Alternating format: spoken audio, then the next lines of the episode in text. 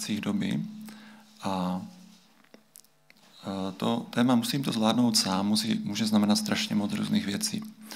Protože to to v tom tématu, co to je to to? Takže tenhle svět říká, zvládnete to sami, nebo musíte to zvládnout sami, nebo vy na to máte, takže to zvládnete sami. No, já jsem se rozhodl, že to zaměřím trošku víc, to téma, a že to, co budeme řešit, jestli zvládneme sami, nějaké naše svody, co nás odvádí od Boha. Že my jsme na nějaké cestě. Cestě jdeme za Bohem. A nějaké svody, pokušení nás z té cesty můžou odvádět.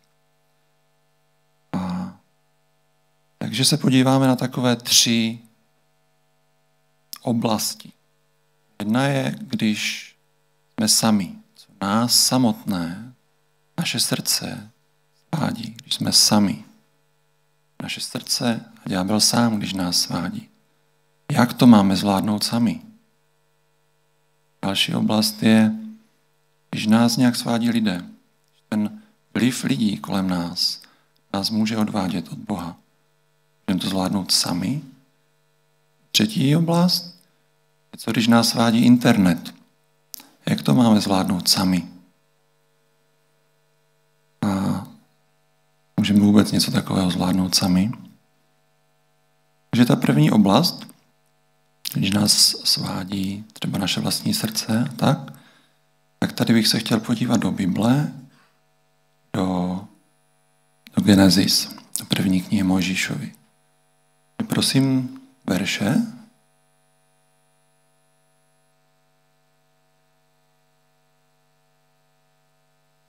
Máme. Budu to číst z ekumenického překladu. Nejschytralejší ze vší polní zvěře, kterou hospodin Bůh učinil, byl had. Řekl ženě, jakže Bůh vám zakázal jít ze všech stromů v zahradě? Žena hadovi odvětila, plody ze stromů v zahradě jíst smíme, jen o plodech ze stromu, který je uprostřed zahrady, Bůh řekl, nejeste z něho, ani se, se ho nedotkněte, abyste nezemřeli. A ženu ujišťoval, nikoli nepropadnete smrti, Bůh však ví, že v den, kdy z něho pojíte, otevřou se vám oči a budete jako Bůh znát dobré i zlé. Dále, jak to pokračuje, víme, Eva té výzvě podlehla. To je chronicky známé, že? To všichni známe. Si nejslavnější verše v Bible, nebo jedný z nejslavnějších. Že je to nějaká situace, kdy ta Eva je někde u toho stromu, ze kterého Bůh zapověděl, aby z něho jedli. A je tam sama, nebo možná Adam je někde poblíž, ale nevstupuje do té situace. A tady je hrozně zajímavé, že jsou nějaké teologické názory, jak ten had vypadal. A protože o kus dál čteme, že ten had byl ďábel, a promítlo se to nějak do toho, jak ten had vypadal. A mně se líbí teologický názor, že ne. Že to byl úplně obyčejný malý had.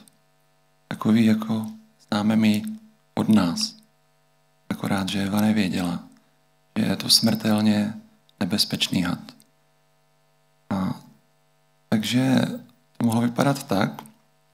A Eva byla prostě velká, krásná, chytrá. Ní se prostě připlazil nějaký hádek Řekl, já tomu jak nerozumím, jak to ten Bůh s vámi myslí, vám jako zakázal ze všeho jíst. No a teď je, ta, teď je ten moment, že Eva to vyhodnotila tak, že mu to má vysvětlit.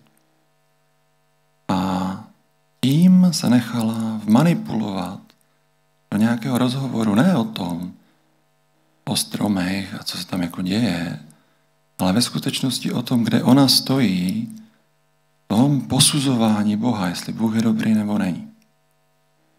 Takže v jejím srdci začala zabývat otázkou, jestli Bůh je takový, jaký říká. To je přesně tam, kam já chtěl dostat.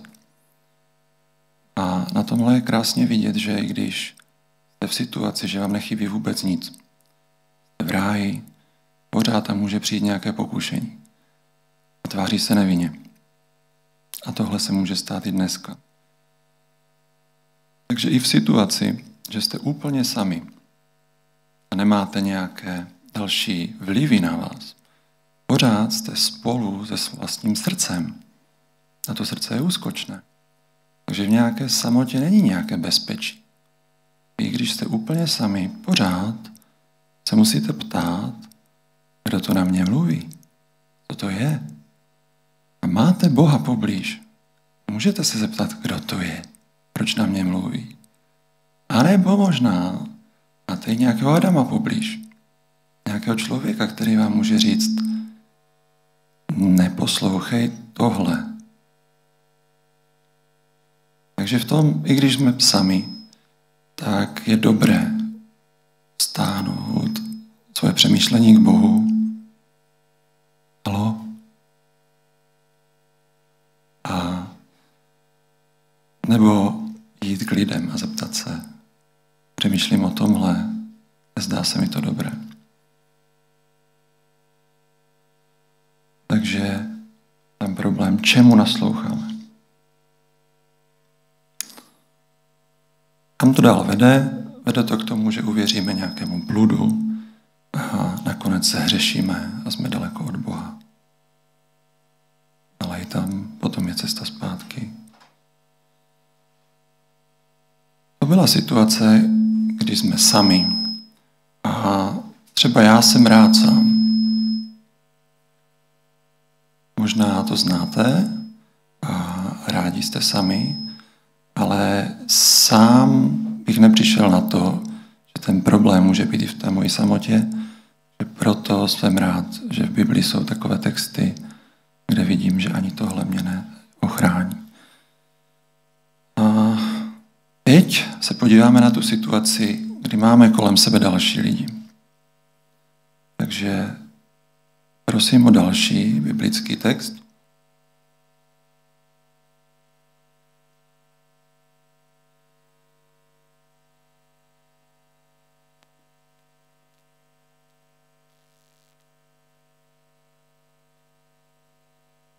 to je z první knihy Timoteovi, ze čtvrté kapitoly. Já to přečtu. Duch výslovně praví, že v posledních dobách někteří odpadnou od víry a přidrží se těch, kteří svádějí démonskými naukami. Jsou pokrytci, lháři a mají vypálený cejch na vlastním svědomí. Zakazují lidem ženice a jíst pokrmy, které Bůh stvořil, aby je s děkováním požívali ti, kdo věří a kdo poznali pravdu. Neboť všechno, co Bůh stvořil, je dobré a nemá se zavrhovat nic, co se přijímá s díku vzdáním. Je to posvěceno Božím slovem a modlitbou.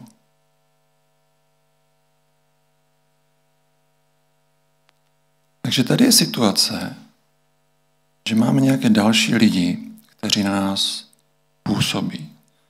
A tom, tady ten kontext této pasáže je, že v efeském sboru měli problém, že tam byli nějací bludaři. Prostě lidi, kteří odpadávali od Boha a strhávali za sebou i další lidi. A co Apoštol Pavel udělal? Apoštol Pavel tady posílá Timotea, aby to řešil. Aby těm lidem znovu ukázal na Boha. Co je to správné učení? Co si mají myslet? Co je blud? A co je pravda, aby v tom nebyli sami. Protože když na vás působí lidé z okolí, ne, ne vždycky sami poznáte. To je ten problém. A to je první věc, která v té pasáži je, že jsou lidé kolem nás, kteří na nás nějak působí. Pavel říká, dívejte, ty lidé jsou nemorální třeba lháři nebo pokrytci. Takže zase poslouchejte, ptejte se, co to je za lidi, co vám říkají. No, v dnešní době máme kolem sebe spoustu lidí a jsme ve společnosti, kde asi nejsou lidé, kteří by odpadli od Boha, chodili za námi a snažili se nám strhnout k nějakým jiným bohům a žijeme v ateistické společnosti. Máme kontakty s těmi lidmi. Já bych chtěl říct, že eh, někteří z nich jsou skvělí, inspirativní, mají dobré věci, drží tuhle společnost eh, tak, aby mohla fungovat. A je dobré je pochválit, když dělají něco dobrého. Ale je dobré rozlišit, když nám říkají něco, čemu máme nebo nemáme věřit. A někdy je velmi těžké odmítnout nějaký blud, protože riskujeme, že se s námi nebudou chtít přátelit. Ale můžeme, můžeme ty, v těch vztazích být a můžeme to nastavit tak, aby, aby jsme s těmi lidmi mohli být a aby oni viděli, že máme rádi. Že máme rádi bez toho, aby zrovna vyznávali teď naši víru. Máme rádi prostě proto, že Pane Ježíš je má rád.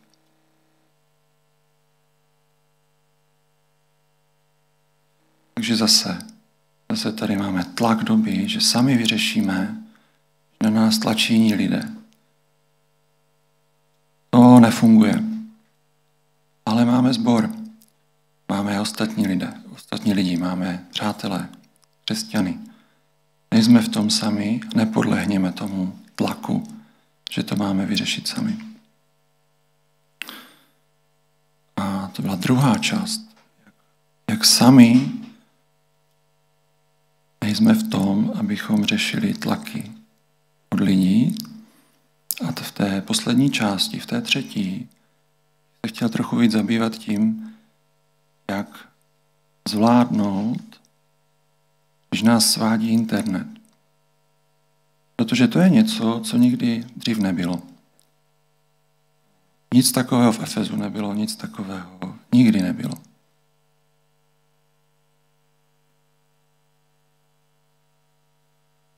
Tady bych chtěl mnohem navázat na kázání, eh, která měla Jana Bránová. Musíme být online. Pokud jste to neslyšeli, tak je to v záznamu, tak doporučuji, protože je tam hodně dobrých věcí. Vypíchl bych jenom jednu myšlenku. Dověděli jsme se, že do online světa vcházíme proto, protože máme v našem srdci nějakou prázdnotu potřebujeme ji zaplnit. A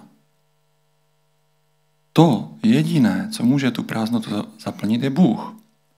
A on v tom online světě není. Stojí někde vedle nás, klepe nám na rameno. Já jsem tady, ne tam. A to je pravda. Ale ten online svět nás přesto svádí. Když si uvědomíme, že tuhle tu potřebu máme, tak má nástroje, jak nás dál svádět. Já si myslím, že jsou to dva druhy věcí. Jedna je, že ty sítě samotné fungují nějakým způsobem a druhá je, že se na nich šíří bludy.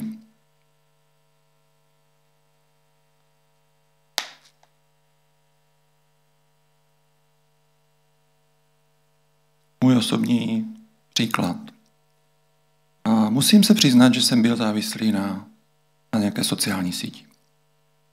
A byla to zvláštní sociální protože byla síť, která je vyhražená pro vědce. Jsou tam jenom registrovaní výzkumníci z institucí, které jsou povolené v té síti. A sdílejí si tam jenom vědecké informace, výsledky, čísla, plánky. Takže síť, která vás nesvádí tím, že by vám něco říkala o Bohu. Ale když tam něco dáte do té sítě a někdo jiný si to čte, tak za to dostáváte nějaké jakoby lajky. Hodnotí vás to. A dostáváte rating na té síti. To znamená, že víte vždycky, kdo je lepší vědec a kdo horší. A vidíte, vidíte to u všech svých spolužáků, u vašich šéfů. Postupem času zjistíte, že váš rating neroste tak rychle, jako u nějakých jiných lidí. A já jsem zjistil, že nestíhám. A že mě to dohání. A nejdřív jsem chodili notifikace, kdo všechno něco publikoval. A já jsem těm lidem blahopřál. Vím, že postupně jich začalo být víc a víc a já jsem jim přestal blahopřát, začal jsem jim závidět. A začal jsem z toho mít úzkost, protože mi došlo, že mají třeba víc talentu, nebo jsou prostě víc práci. A já to nikdy nezvládnu dělat takhle. A byl jsem v tom sám. A myslel jsem si, že to vyřeším sám. Ale vyřešil jsem to sám. Zjistil jsem, že mám takovou úzkost, že nedostanu financování, protože ti lidi jsou lepší než já. Že co budu dělat? Tak jsem prostě volal k Bohu. A když to sparafrázuju, tak on říká, hmm, a mě nezajímá tvůj rating. A říká, cože? Jako, fakt ne? No, no, ne. No ale, ale co budu dělat? Co budu dělat, když té vědě jako nepostupuju tak rychle, jak bych měl? Já mám pro tebe nějakou jinou cestu. A jako jinou, tady žádná není. Jak Mojžíš. A říká, tady je moře. Jak, jak jako tady mám jako jít? Ale nešlo to jinak. Prostě musel jsem uvěřit tomu, že já tu síť nepotřebuju. A tak jsem se od tam odhlásil. Přesně si pamatuju ten den. Jsem tam klikl, že už tam nebudu. Pak jsem čekal, že spadne svět. Že se prostě něco stane, že mi to bude strašně chybět. A ano, nemám tolik kontaktu a už nejsem tolik ve vědě. Ale do někudy jinudy, a už je to, že to možná sedm let. Bylo to jedno z nejlepších rozhodnutí, co jsem udělal. A posunulo mě to úplně nějak jinak. Ne ve vědě. Posunulo mě to blíž k Bohu. Takže to je moje osobní zkušenost ze sítí, která neroznáší žádné bludy, ale tím, jak sama funguje, tak činí na některé lidi, jako třeba mě, tak činí závislé. No a když takhle funguje síť, kde se nešíří bludy, tak potom fungují normální sítě. A souvisí to s tím, jak ten online svět vlastně vypadá, jak to funguje. Protože jeden z těch obrazů, jak ten online svět vypadá, je, že to je nějaký veliký barevný svět. A tam my starší chodíme méně a známe ho méně. A tam my mladší chodíme více a známe ho více, ale jsou tam nějaké nebezpečí, tak se podle toho musíme chovat. A já si myslím, že ten online svět takhle skutečně vypadal. Ale ten online svět se hodně změnil. Za posledních 10 let, za posledních 20 let prodělal nějaký vývoj. A na začátku skutečně jsme mohli tak brouzdat mezi těmi informacemi. Jenomže pak přišel rok 98 a nás tu Google. Pak přišel rok 2004 a nás tu Facebooku. A potom přišel rok 2011, kdy se Facebook stal obchodovatelnou společností. Stalo se to, že tyhle firmy nějakým způsobem řídí většinu toho, co se na tom internetu děje. Myslím Facebook, který vlastní Instagram, který vlastní WhatsApp, který vlastní Messenger, to je jedna platforma, jedna firma, a druhá je Google, který vlastní uh, YouTube. A když jste ve většině těchto těch služeb většinu času, tak bych vám chtěl říct, jak vypadá ten svět. Ten online svět. Ten svět vypadá tak, že vy jste v nějaké cele. Malinkaté cele. Jedna židle, stůl a druhá židle. Na tom stole je takový skleněný displej. A vy sedíte na té židli, jste na tom internetu, koukáte na ten displej, nevidíte nic jiného. Z druhé strany na té židli sedí nějaký algoritmus. A ten algoritmus dělá to, že odpovídá na to, co vy vnášíte, to znamená na vaše požadavky. Takže vy sedíte a chcete nějaké informace, nějaké stránky, nějaké lidi na sociálních sítích. A ten algoritmus vždycky vybere, co vám na té obrazovce ukáže. A řídí se tím, ne vždycky, co je nejlepší pro vás, ale co je nejlepší pro něj. A je to proto, protože firmy, které programují ten algoritmus, tak vydělávají na reklamě. Prodávají váš reklamní čas. Znamená, že vám ukážou nějakou reklamu, prodají ten čas, kdy jste se dívali na tu reklamu. Facebook má 2,8 miliardy účtů. Z toho miliarda je aktivní. To znamená, že když každému z těch miliardy lidí ukáže jednu vteřinu denně, tak prodá 31 let reklamního času za den. Dělává na to miliardy. To není špatně. Špatně je to, že tímhle tím způsobem ten algoritmus vám říká, na co se máte dívat, nebo se učí z toho, co tam děláte, a jeho hlavní cíl je udržet vás co nejdéle na platformě. A učí se to a zvládá to čím dál lépe. A druhá věc je, že vám předkládá nějaké informace. To, co dostáváte do newsfeedu na Facebooku, nebo jaké posty vidíte, nebo jaké snapchaty vidíte, nebo co, co prostě vidíte, je dané tím, co je nejlepší v tom business modelu. A takhle to nemůže zůstat, protože to podlamuje demokracii. A je to proto, když je nějaký blud na tom internetu a nějaká pravda, a vy chcete najít tu pravdu, tak ten algoritmus vám to neudělá jednoduché. Třeba hledáte, jestli země je placatá nebo kulatá.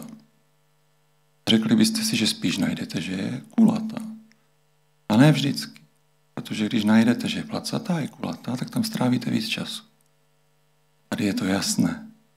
Ale když hledáte něco, co je méně, méně jasné, tak vás to prostě takhle předzásobí. Za deset let vyrostla generace, která si myslí, že to je obraz reality. Že neustále dostáváte takové vyvážené informace. Jak sám z toho člověk dokáže vybruslit když vám něco říká, že jsou vyvážené pravda a lež. Velmi těžko. Takže nežijeme v představě, že se úplně svobodně rozhodujeme, jestli na těch sociálních sítích budeme nebo nebudeme. Není to, není to svobodný svět. A že informace, které tam dostáváme, jsou, jsou dobré. Šíří se tam nenávist, bludy, strach. Polarizuje to společnost. To znamená, že lidi, kteří se dřív domluvili, tak podle toho, jaké dostanou informace, se víc hádají, protože když se lidi hádají, tak stráví víc času na platformě. A nemůže to tak zůstat, že to štve lidi proti sobě. Takže ten další vývoj těch sociálních sítí by měl být tam, aby se takové bludy nešířily aby takové závislosti tam nevznikaly. A to není, že by tady ty firmy byly zlé, prostě je to jenom marketing. A já si myslím, že my bychom jako křesťané neměli jenom přinášet světlo do tohohle světa, ale že bychom se měli zabývat tím, jak ten svět celý vypadá. Naprogramujte lepší Facebook, lidi nebudou závislí ten algoritmus vás nebude ničit, nebude vás držet na tom scrollování furt dál a dál. Myslím si, že i tohle je to, co by církev měla dělat teď. Neměla by jenom reagovat na sociální sítě, ale měla by se ptat, kam teď jdou. Protože v roce 2021 ty sítě sami o sobě odmaňují lidi. Co s tím? S tím sám Myslím si, že pro nás je to jasné. Jedně Kristus a jeho milost. Prosím o ještě o jeden verš.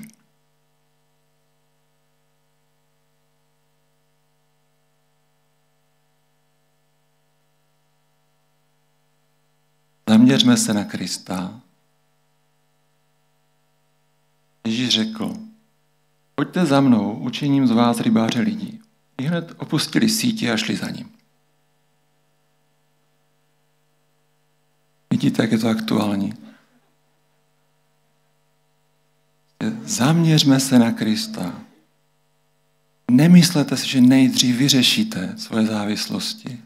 Nejdřív na Krista a potom budete schopni podívat se na to, co děláte, jak ty sítě vypadají, co s nimi. A. Takže jak zvládat svody? Určitě ne sám.